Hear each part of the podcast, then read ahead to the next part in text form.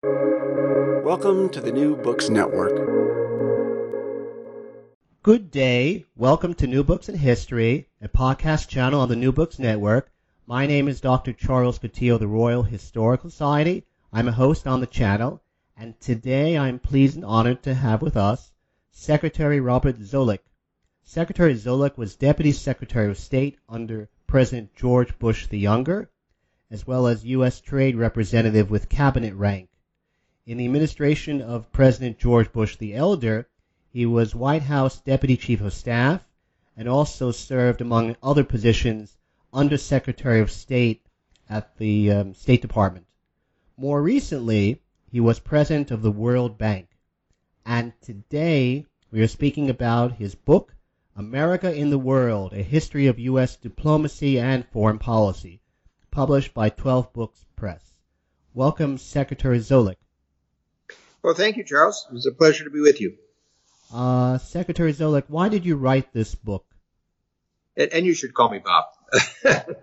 um, so uh, when I was in in uh, in government, I I drew on history as I thought about policymaking, and um, part of my hope was to encourage others, perhaps the next generation, to also do so.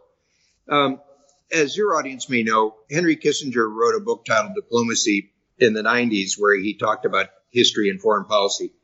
But it was written from the perspective of, of European realpolitik. And so I wanted to try to write something that expressed more of the American experience and ideas.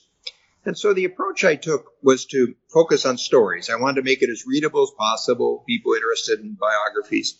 And so each chapter uh, concentrates on a person or a couple people and episodes with practical problem solving.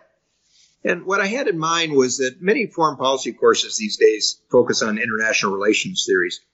And those are intellectually fun to play with, but they're of limited usefulness when you actually uh, have to deal with a, a, problem, whether German unification, as I did, or issues of trade agenda or Darfur. And so, in a way, the book is a series of case studies where I try to explain carefully the background, but also offer my assessment. And uh, when you do something like this, you obviously have to love the subject matter. And I always enjoyed diplomatic history, but as your audience may know, it's somewhat faded as a discipline, in part because of the appropriate effort to bring in underappreciated actors and perspectives. But I think we lost something. And Fred Logevall, who's just produced a good biography of JFK, wrote a piece where he said, you know, why we stop teaching political history? And so this is a bit of a nudge. And then finally, uh, when I was in various executive posts, I often had younger colleagues, and I suppose I used to torture them by asking questions on history because I didn't really know how much background they had. And insofar as they did know history, I, I got the impression that it was pretty much from World War II on. And so a lot of this book also covers the first 150 years, which has some wonderful figures and, and interesting incidents we can learn from. Can you expand a bit on what you mean when you say, quote, the pragmatism of American diplomacy has focused on achieving results in particular matters and not applying theories, unquote. So, what I'm picking up here a little bit is, uh, as your audience may know, the probably most distinctive American contribution to philosophy is that of pragmatism from James, William James and Dewey. And what they were focusing on was rejecting artificial intellectual conventions, abstractions, sort of universal timeless truths, and instead trying to focus on uh, practical consequences that, that form from experience. And so I draw an analogy here in the diplomatic field, which is as opposed to trying to just manipulate international relations theories, my experience, and I think what I found in my reading, is that most officials are trying to seek out what works. And to do so, you have to pay close attention to realities on the ground. Issues of power, economics, military capacity, technology, sometimes votes. One needs to have a very good sense of processes and institutions, how they work. Uh, it certainly helps to know positions of others and their interests. A good sense of timing is very important. And I suppose there's also a recognition that uh, if one can achieve imperfect results in a far from perfect world, um, that's a that can be a good outcome.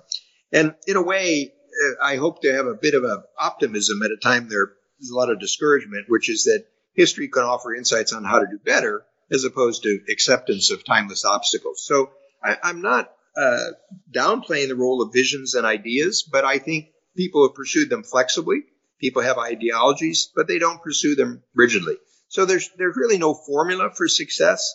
Um, but what I'm trying to recognize is how people begin with problems and look to experience and match means with ends.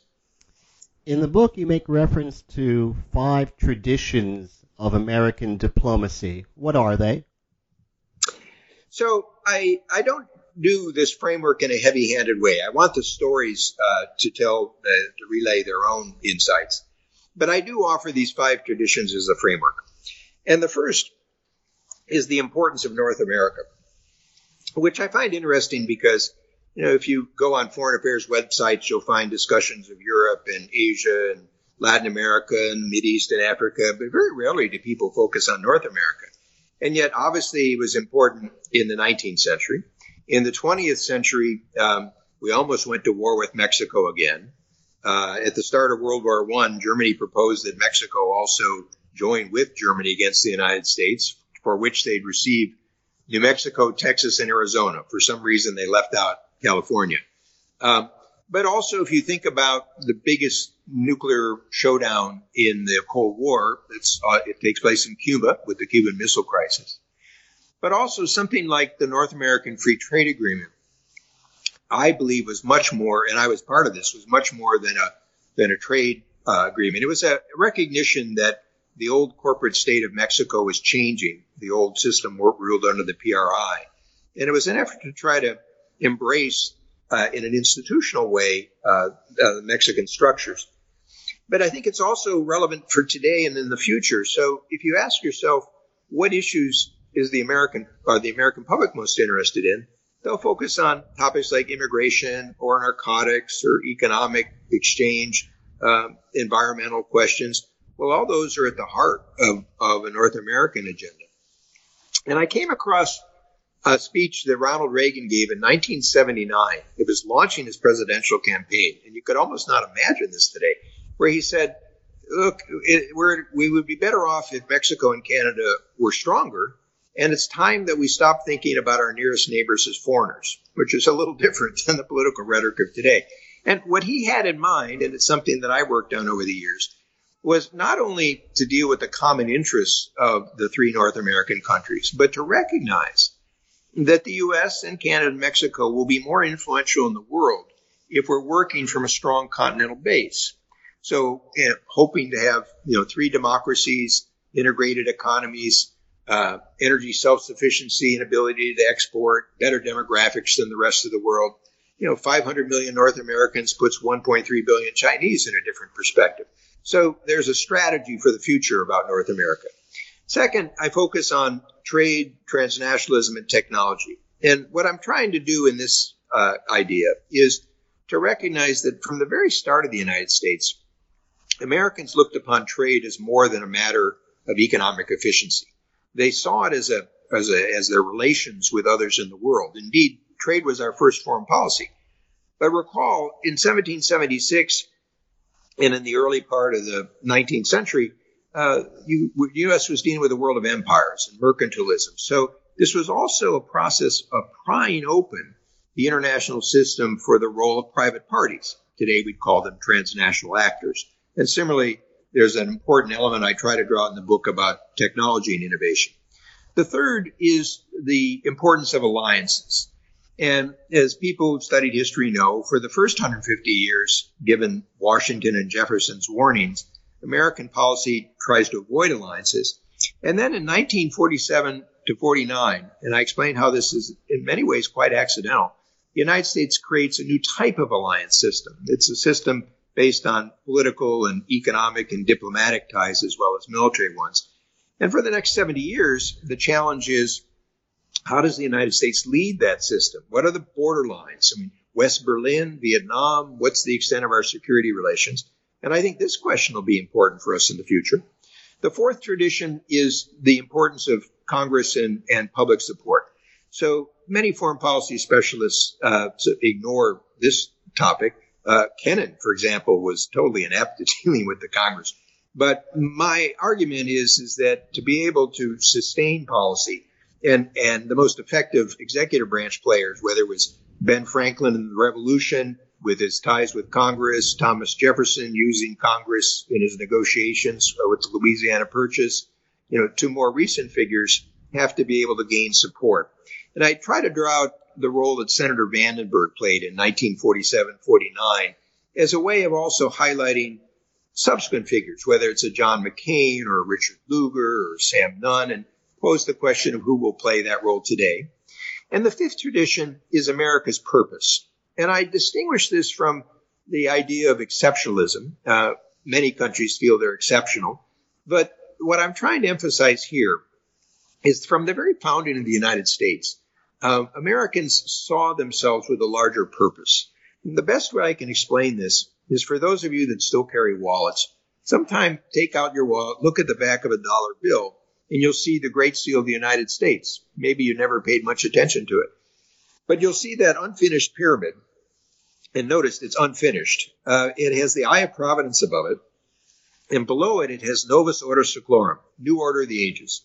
So from the very start, the Americans were thinking about creating something bigger than themselves. Now, my view is that the purpose changes over time. At first, it's simply to preserve a republic in a world of empires. Then it's the preservation of the union.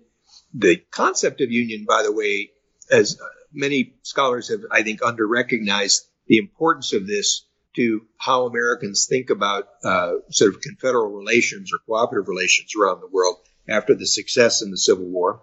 Balance of power relations in 1900, for Woodrow Wilson, it's to make the world safe for democracy, not to make democracies, but make it safe. For FDR, it's the four freedoms. Um, in the Cold War, it's uh, the leader of the free world. For Bill Clinton, it's the indispensable power. And my point is, I think this is part of the American ethos of its place in the world. And so, again, that's an important question as we face the future. How did the Monroe Doc? I'm sorry. I'm sorry. How did the Monroe Declaration become the Monroe Doctrine? That's an interesting question. Um, the, when in the chapter I have on, on John Quincy Adams and the development of the uh, the Declaration, I explain the context of how this occurs, and it it makes the overall theme. I mean, neither neither Monroe nor John Quincy Adams actually started out with the design of coming out with this declaration that has historical resonance. They're dealing with the challenge of the era they're dealing with the concern that with the success of the uh, the uh, the Holy Alliance in Europe uh, with monarchies and and religion, that, that there's a worry that they're going to come and and uh, sort of take back the Latin American republics. The Russians are on the Pacific shore. So for for John Quincy Adams, it's really a statement about having Europe stay out of continental affairs and, and hemispheric affairs. But the other side of the coin is the United States is not going to engage itself in European politics. The big issue of the day at that time was sort of uh, the Greek democracy movement trying to break away from the Ottoman Empire. Um, so it's really a statement of his ambition for the continental United States and our independence. Um, it later changes into a broader uh, definition of U.S. security interests uh, throughout the hemisphere, and obviously has some aspects of intervention that left some some wounds and sores. I found it interesting that uh, two of the great international figures in the early 20th century, both quite good international lawyers, Elihu Root and Charles Evans Hughes, sort of emphasized this as a question of a security policy. It's not they they, they do not try to uh, put it as a matter of international law, which of course it, it can't stand as. You refer to Secretary of State Seward as a quote peaceful expansionist uh, unquote. Why so? He's a wonderful figure. Uh, he sort of slipped from history until Doris Kearns Goodwin wrote her book about uh, Team of Rivals. And but what I wanted to draw out is his partnership with Lincoln in the Civil War was quite extraordinary. I mean, there's many books written about the Civil War, battles and generals and slavery and social effects very few written on the foreign policy. And part of that chapter focuses on how they managed to avoid British and French intervention. Uh, without which we would not have succeeded in the Civil War. But uh, after Lincoln dies, remember this is the time of impeachment of Andrew Johnson. It's a very difficult period.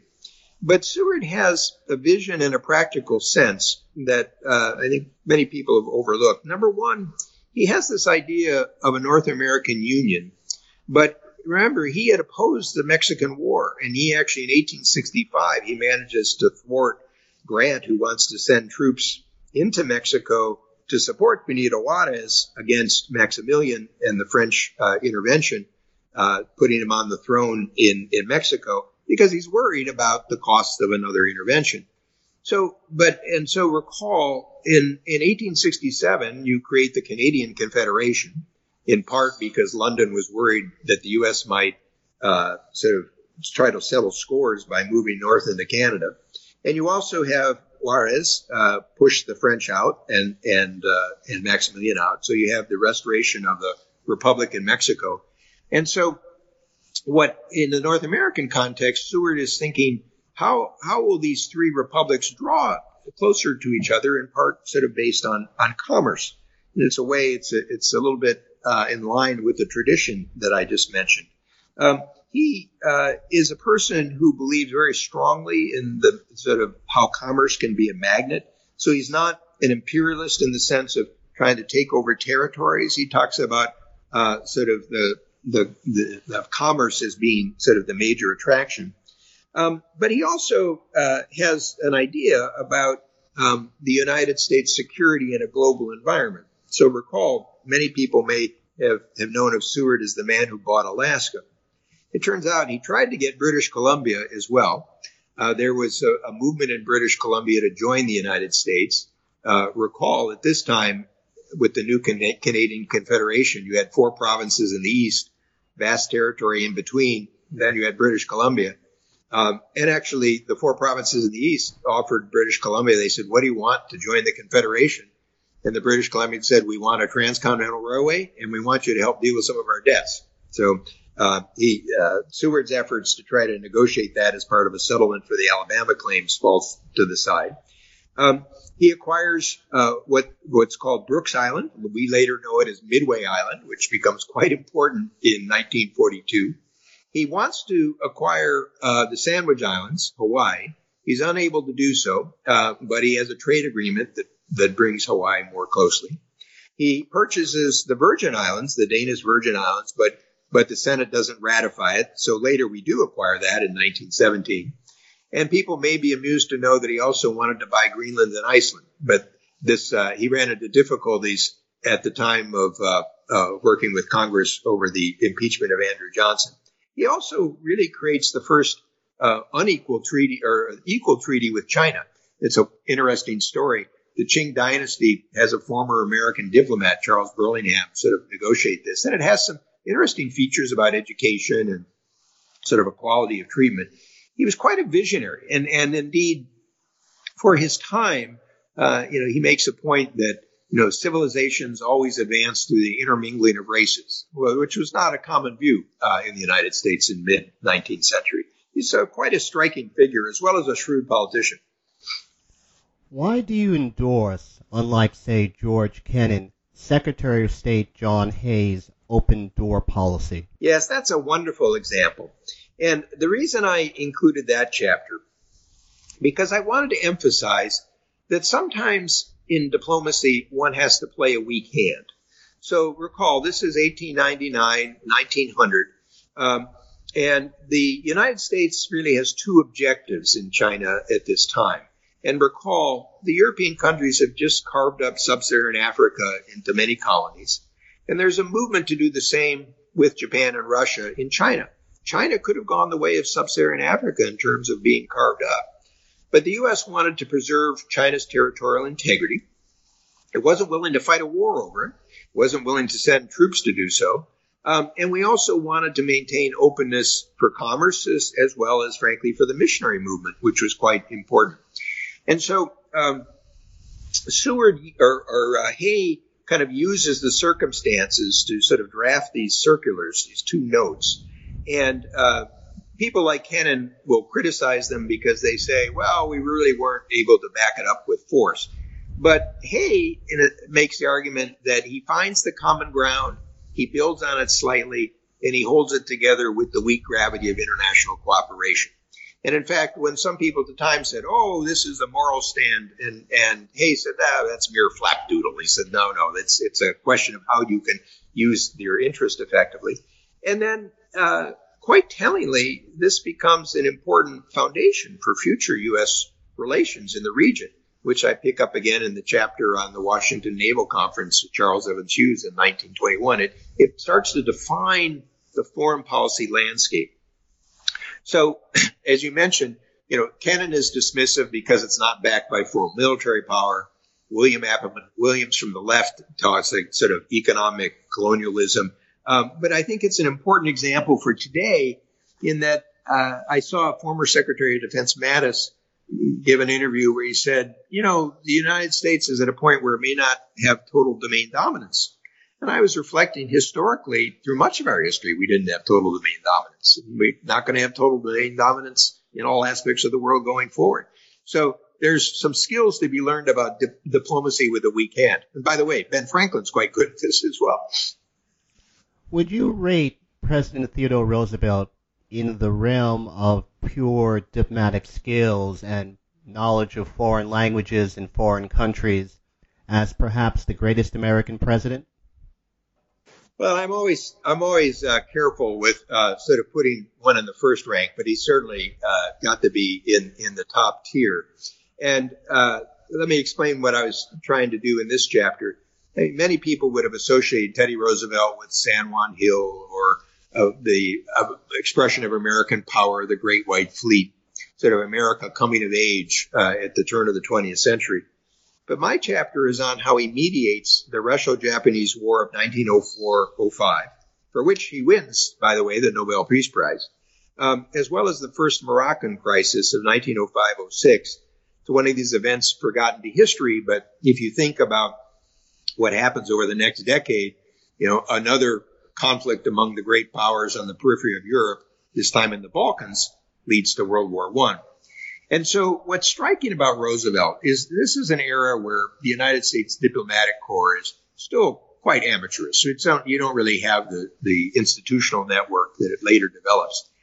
And by sheer force of energy and personal networks, he, he enlists, in a sense, the, the German ambassador to the United States, uh, one of his groomsmen, who was a British minister in, in St. Petersburg. He gets the French ambassador, and he gets world leaders to sort of recognize that what he's trying to do is to mediate a conflict so that uh, Russia, at first, Russia doesn't uh, take control of, of Northeast Asia. Then, when Japan beats the Russians quite severely in military terms, they did it doesn't end up on top. And then, similarly with Morocco, he's trying to deal with a conflict of between Germany and France that uh, challenged the relationship with Britain Russia's in the midst of its sort of internal revolution that could have led to a conflagration. So it's a combination of understanding how he wants to sort of uh, sort of maintain a balance of power so that the great powers don't move into the war that they will in 1914 but at the same time his his skill as a mediator and as in many of the tales there's wonderful little anecdotes for example uh, the the mediation almost falls apart because there's a lack of communication within the Japanese delegation, which Tokyo only learns about through an indirect route. And so I partly like to emphasize in these stories the, the possibilities of miscalculation, which I think are significant in any realm of human affairs. Why do you believe that Secretary of State Hull was an important figure in the history of American foreign relations? So Hull was the longest serving Secretary of State. Uh, in the context of World War II, most historians or students of the period recognize that Franklin Roosevelt was the one really running the show. Um, but Hull plays a very important role in the era of trade policy. So recall that um, from the founding of the country until uh, 1934, trade policy was set by Congress setting individual tariffs on thousands of goods. It becomes quite a political exercise. And depending on your point of view, the high or low point is the Smoot-Hawley Bill of 1930, which moves up the average U.S. tariff to about 59%. Um, our trade drops between 40 and 70%. Uh, it contributes to the debacle of the Great Depression. And uh, Hull manages to persuade Roosevelt to back a bill called the Reciprocal Trade Agreements Act of 1934. And students of policy today would be shocked. The whole bill is three pages long. When I looked at the bill, I was so struck by the difference in length. But it makes a regime shift. It, it moves the authority over trade to the executive branch to negotiate agreements to lower tariffs. And at that point, focus was primarily on tariffs. Um, and uh, and those agreements at that point uh, permitted 50% cuts, and they didn't have to go back to Congress. It's interesting for people who are students of the New Deal. At first, Roosevelt wants us to be a permanent authority, as as many other transferred authorities from Congress were. Um, Congress wants to hold on to trade authority, so it grants this for three years. It always has to be renewed.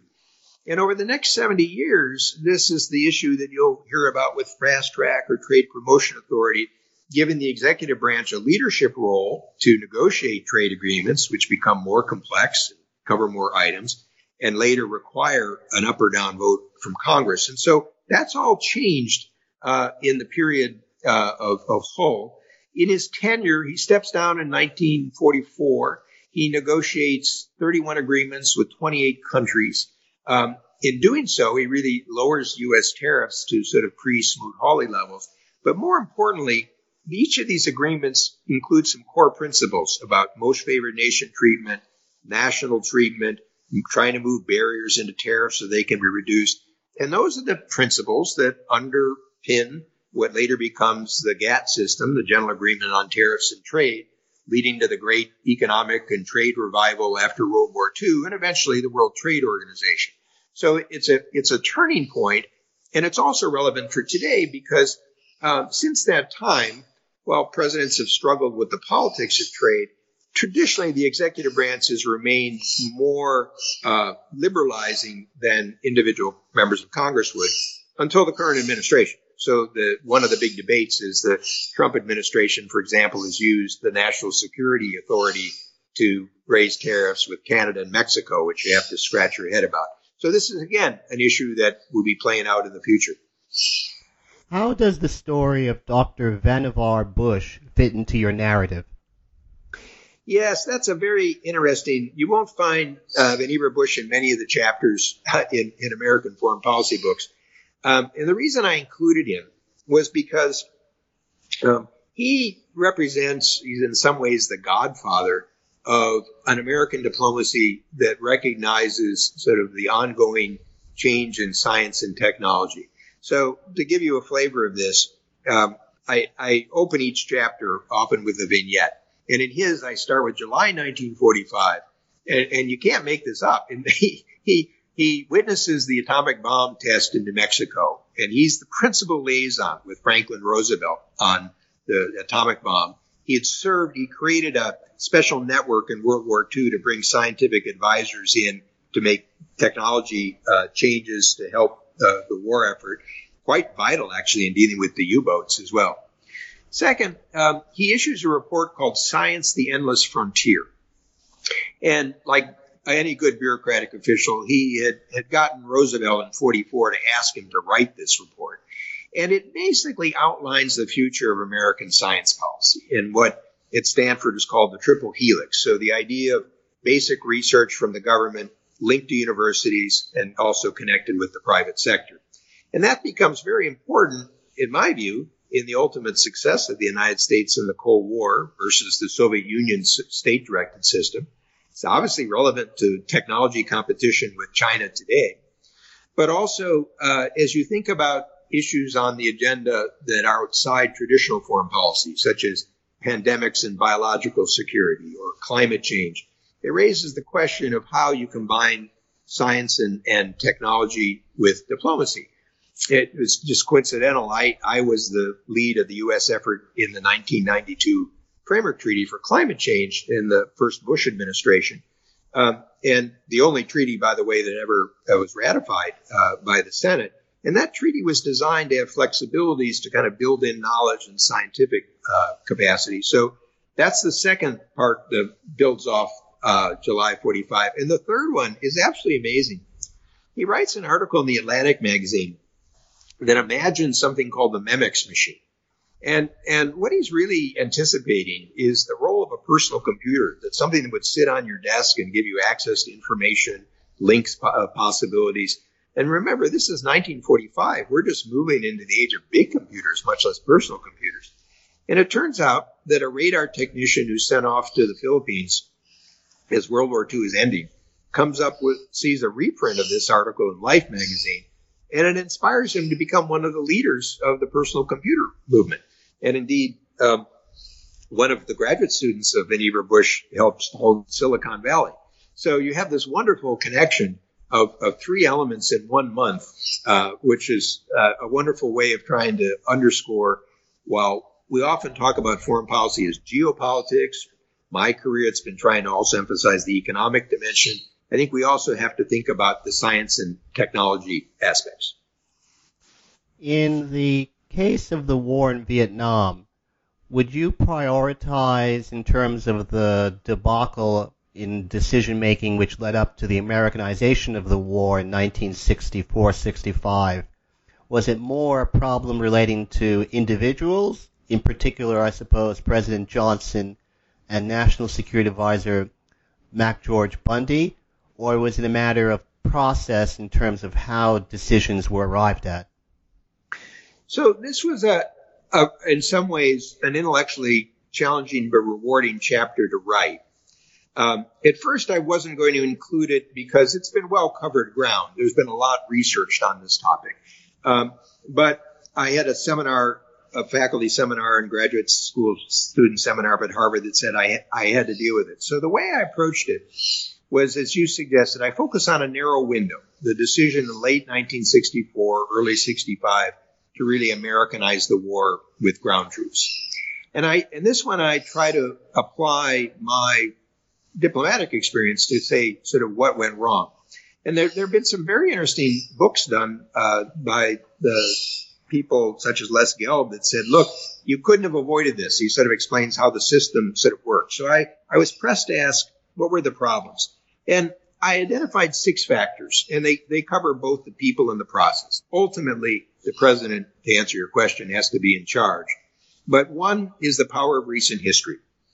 And so they were using the Korea analogy. By the way, they used it in different ways about Chinese intervention and, and uh, the willingness to support a conflict. They obviously harken back to sort of World War II.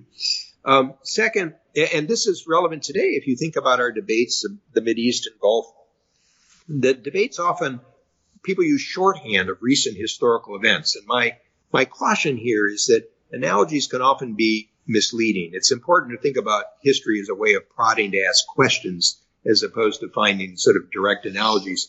Second, uh, the role of credibility. Henry Kissinger has this wonderful line where he says, credibility for states is, is akin to uh, character for individuals. It's the importance. There's certainly that that's true, but my caution here is when you hear somebody debating a topic and the logic seems a little weak and they want to rely on credibility, watch your wallet because it needs to be more than credibility. And then importantly, the role of presidential experience. And this is an interesting contrast with John F. Kennedy. Recall, Johnson was a majority leader in the Senate. Senate majority leaders don't have as much power as the Speaker of the House. They're basically always trying to assemble legislative coalitions, and they, they want to avoid dissent. And a lot of what you can see Johnson doing in late 64, 65 is he's, he's trying to assemble legislative coalitions. And the contrast is one that John F. Kennedy learned after the Bay of Pigs. Eisenhower backed him, but said, Mr. President, did you get all your advisors in the room to argue this in front of you so you could kind of hear the different cases and make your own decision? And Kennedy had to admit he didn't. And in fact, later in the Cuban Missile Crisis and in Berlin and others, he uses Bobby Kennedy to not only have the debate, but sort of keep the options open. Well, that was not the way that Johnson uh, approached the task. Um, and I think the process suffered. Then the fourth was an over reliance on military power.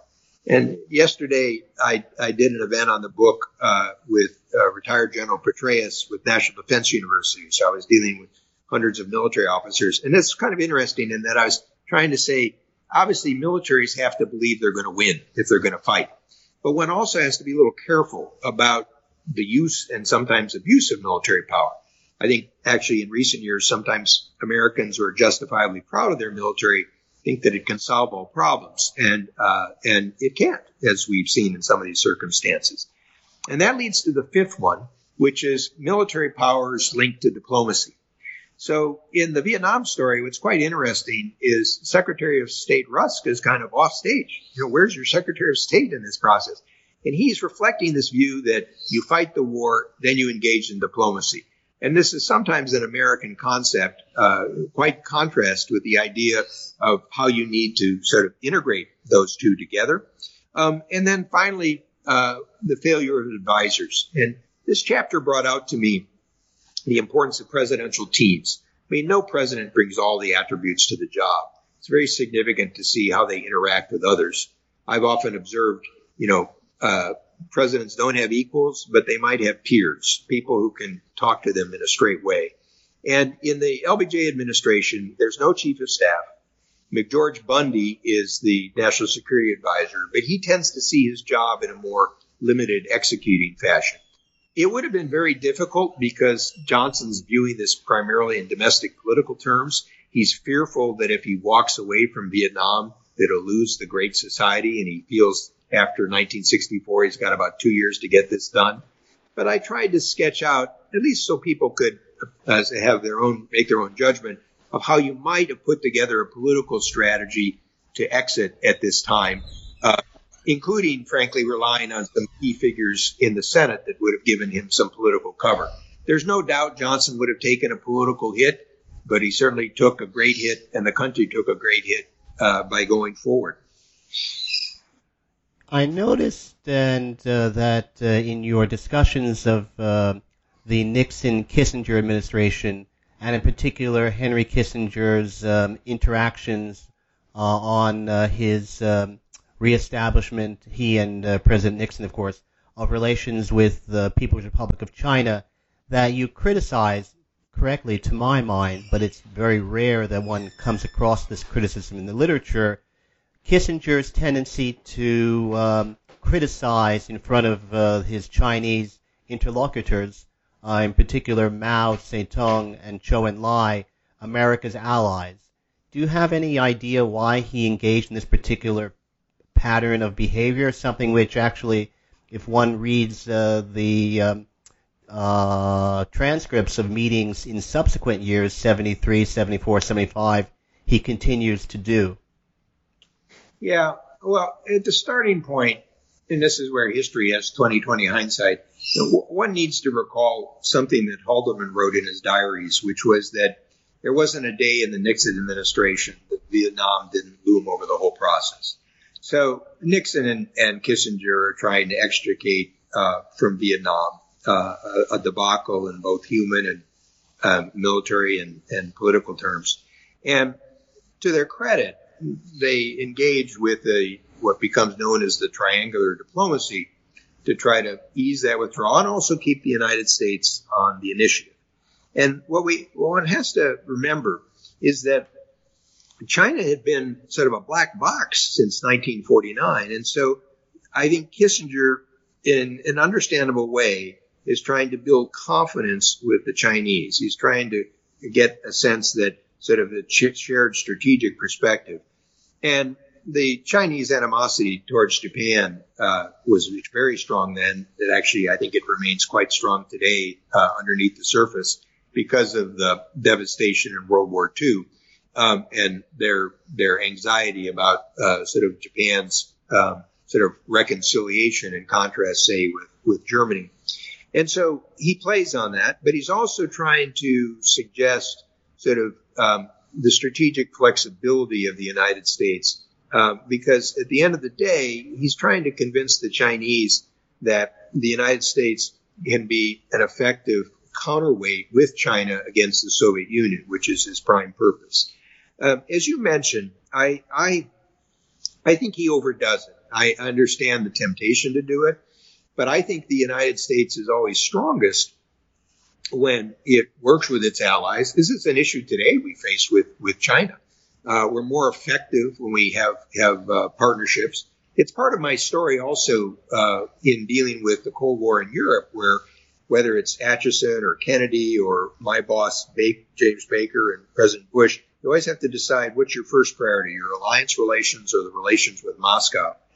And so um, I think there's a way that one can recognize uh, how Japan and South Korea and other countries fit within your strategic plan without necessarily uh, sort of uh, sort of treating them as uh, as dismissively as, as comes across. There's another aspect of this, though, and it, it, it's somewhat related, which is that I think Nixon and Kissinger really don't have a full appreciation of America's economic resilience. I mean, they are they are people who, uh, in their in a shrewd way, are trying to move towards a more multipolar system.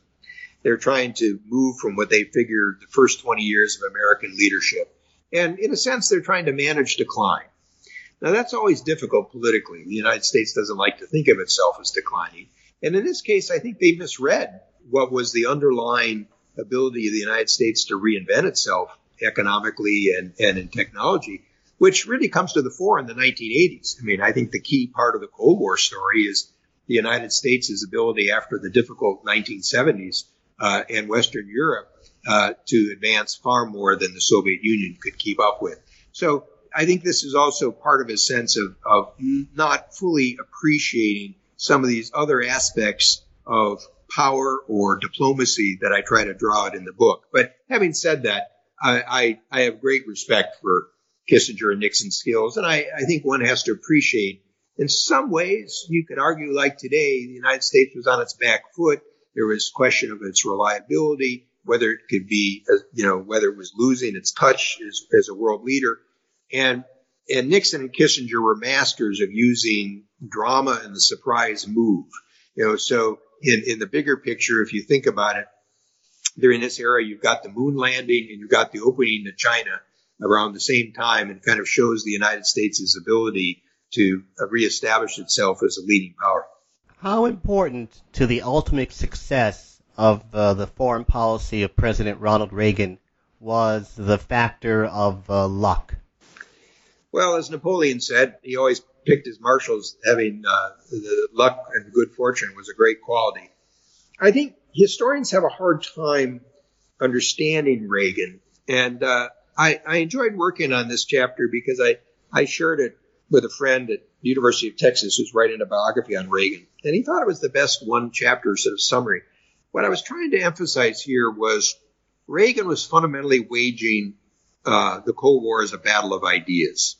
And I use a speech that he gave in Westminster in 1982, a really down period in the in the uh, in the Cold War. We forget kind of the economic problems and some of the anxieties at that that moment. Uh, to define uh, what would be the, the contest of, of political systems.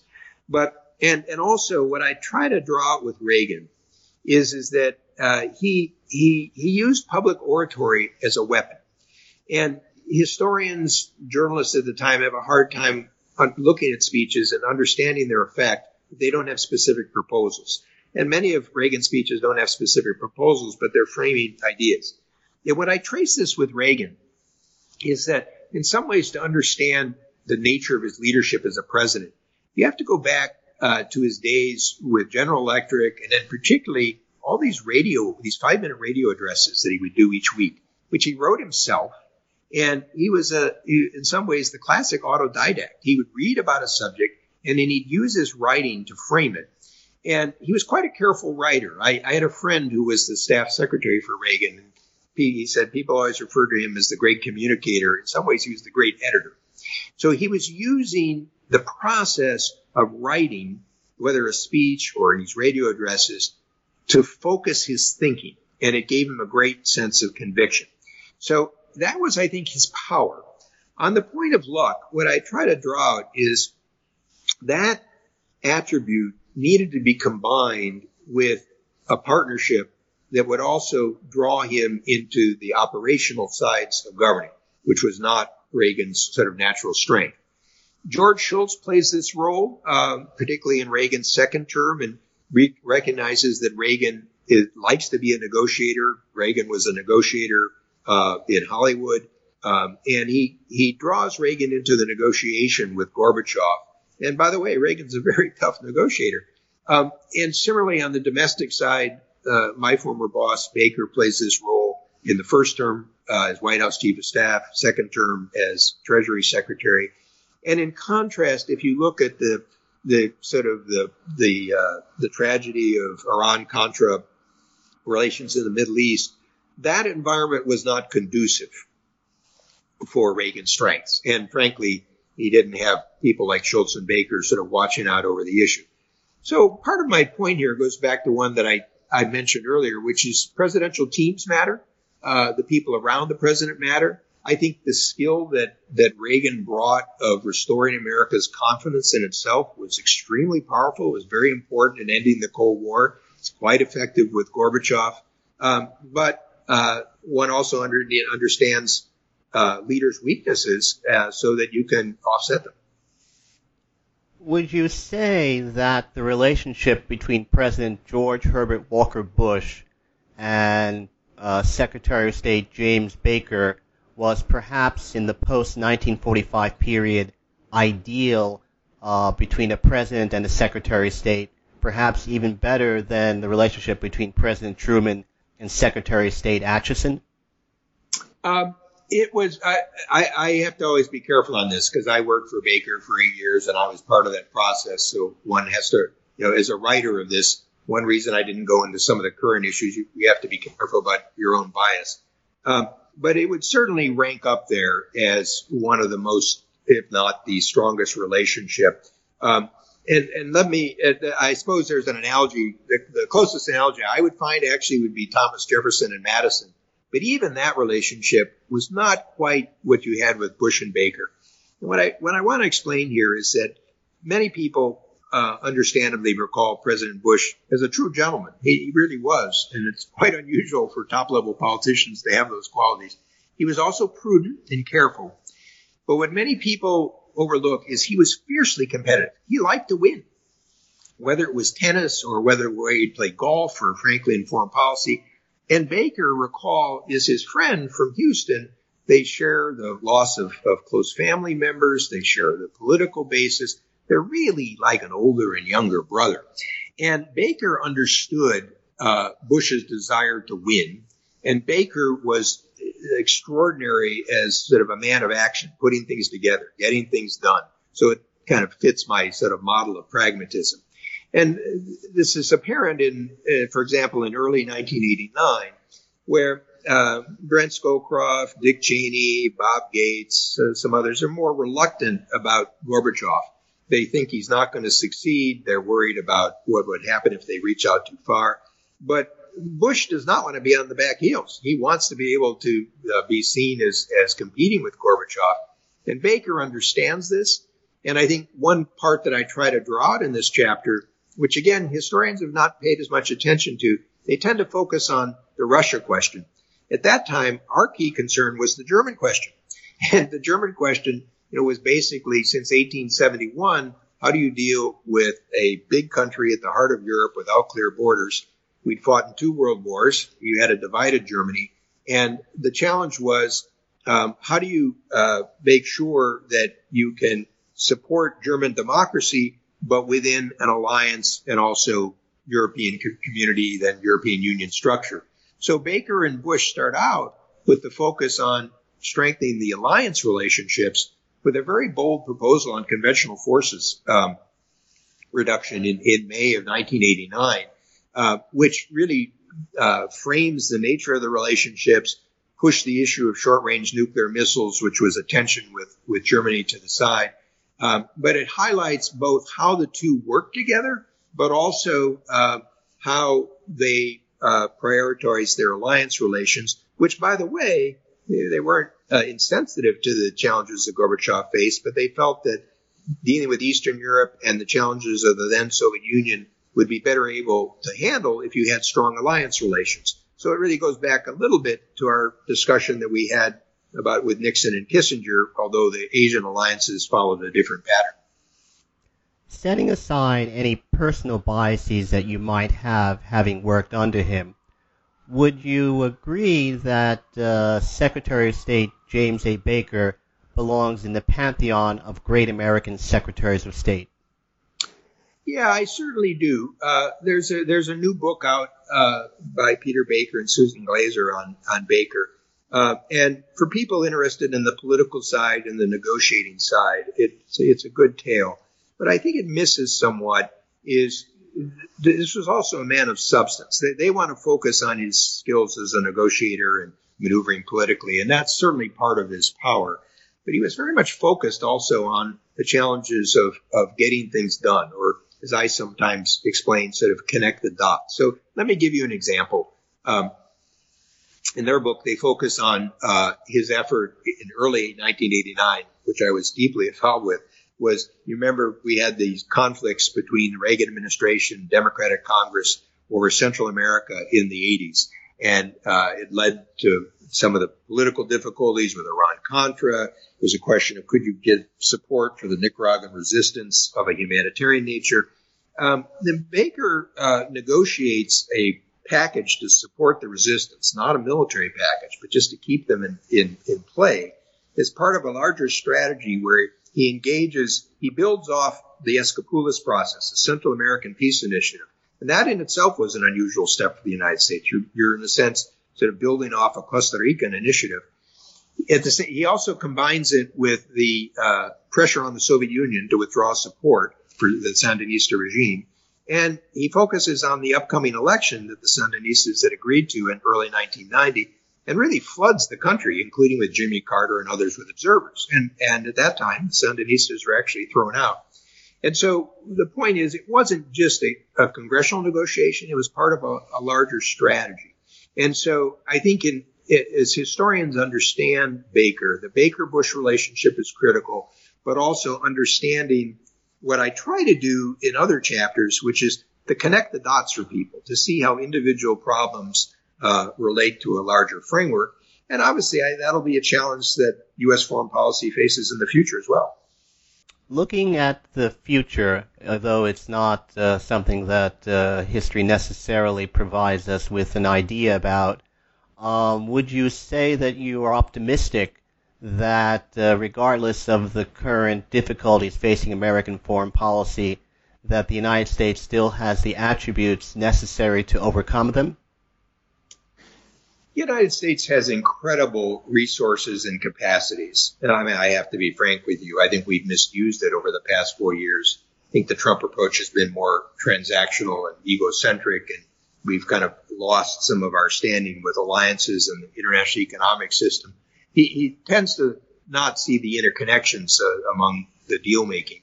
But let me, again, as, as, I would try to do this in practical terms, give you a sense of how it could change. Um, if, if former Vice President Biden's elected, he's going to face a huge domestic agenda. He's going to have recovery from pandemic and free healthcare system. He's got uh, a need for inclusive economic recovery. He's got immigration issues. He's got racial issues. He's got climate and environmental issues. So on the one hand, there's a lesson here from, from Baker with Reagan in 1981, where Baker said to President Reagan, Mr. President, you've got three priorities, economic recovery, economic recovery, and economic recovery. And what he was emphasized, would emphasize today is I think if Biden's elected, they'd be wise to focus their energies on the combination of pandemic and, and sort of economic recovery. But um, what that also means on the international side is is that even though Biden has a great foreign policy network and might want to focus on a lot of these issues, he's going to have to spend a lot of his time on that domestic agenda. and your students of politics will recall that Presidents Carter, Clinton, and Obama were all elected with Democratic Congresses and high expectations. And after two years, they suffered major reverses. Two of them, they lost uh, branches of the, of the Congress. The, Biden people will be well aware of that. But then if you think about the international side, what my suggestion is to think how you could leverage your domestic agenda internationally. So, for example, if you do something on immigration, um, something perhaps with the Dreamers, uh, try to connect it with sort of rebuilding this North American partnership with Mexico. If you uh, rejoin the WHO and we've got sort of development of vaccines, um, what we should also do is draw in type of institutions I used to uh, lead, the World Bank, in an effort to really try to help with the vaccine and healthcare system distribution in developing countries, which the WHO is not really uh, sort of capable of doing. Um, President Bush 43, remember, launched this very powerful HIV/AIDS uh, and malaria and tuberculosis initiative with sub-Saharan Africa. Now, the United States could do something similar on that to sort of regain the initiative. In the climate area, if you do something on carbon, don't just rejoin the Paris Accord, but think of how you could expand support in the developing world, for example, with a soil carbon initiative, which could help African agriculture, but also be very important in absorbing uh, some of the carbon. Similar with avoided deforestation or forestation, or in parts of the world, you're going to need adaptation initiatives. And my point is this: is that you could you could leverage those uh, aspects you're dealing with domestically, internationally, and if you think about that agenda combined with some issues of data and cybersecurity, and keeping an eye on the traditional security concerns such as nuclear weapons and regional dangers, um, you could start to rebuild the foundation of your partnership with your European and your Pacific allies. And based on that, focus on the two biggest questions of our future, which will be the future of free societies and dealing with China. So uh, I apologize for the long description of it, but what I'm trying to say is you know, what other country has the capability to do what I just described? Now, whether we'll do it is another question. But yes, of course, the United States has that ability. But it comes back to one other theme which we've talked about. To do so, you have to have to get public support. Executives can't just do this on their own. But here I'll, I'll give you two little facts. One, in October of 1945, so this is the month after Japan has surrendered in World War II, Gallup does a poll uh, about American priorities. And when they asked about uh, our international relations of vital interest in the United States, 7% of the American public say yes. This is October 1945. Um, and by 1946, the number rises all the way up to 14%. So Truman had his own hands full in terms of trying to explain the challenges facing the world. But it made me, I reflected this week, I saw the Chicago Council on Global Affairs does an annual survey about American public opinion. And it's quite interesting. In terms of engagement with the world, 66% of Americans favor it. And in fact, they believe we should consult with allies, even if now and then we have to change our position. I think support for NATO was 73%. Uh, is trade good was 82%. Uh, is, is, uh, even for jobs, it was like 59%. Now, these are uh, inchoate attitudes. They, they have to be shaped and framed. But in some ways, I think, you know, some of the elite commentators have lost confidence in their own country more than the public has. The question is always the challenge of framing it to get things done. And the agenda that I just outlined strikes me as one that suits the current set of problems, but also would allow the United States to reestablish its international leadership position. On that observation, I would like to thank you very much, Secretary Zoellick, for being so kind as to speak with us today. This is Charles Coutinho. Thanks for listening to New Books in History, a podcast channel on the New Books Network. Thank you, Secretary Zoellick. Thanks, Charles. Pleased to be with you.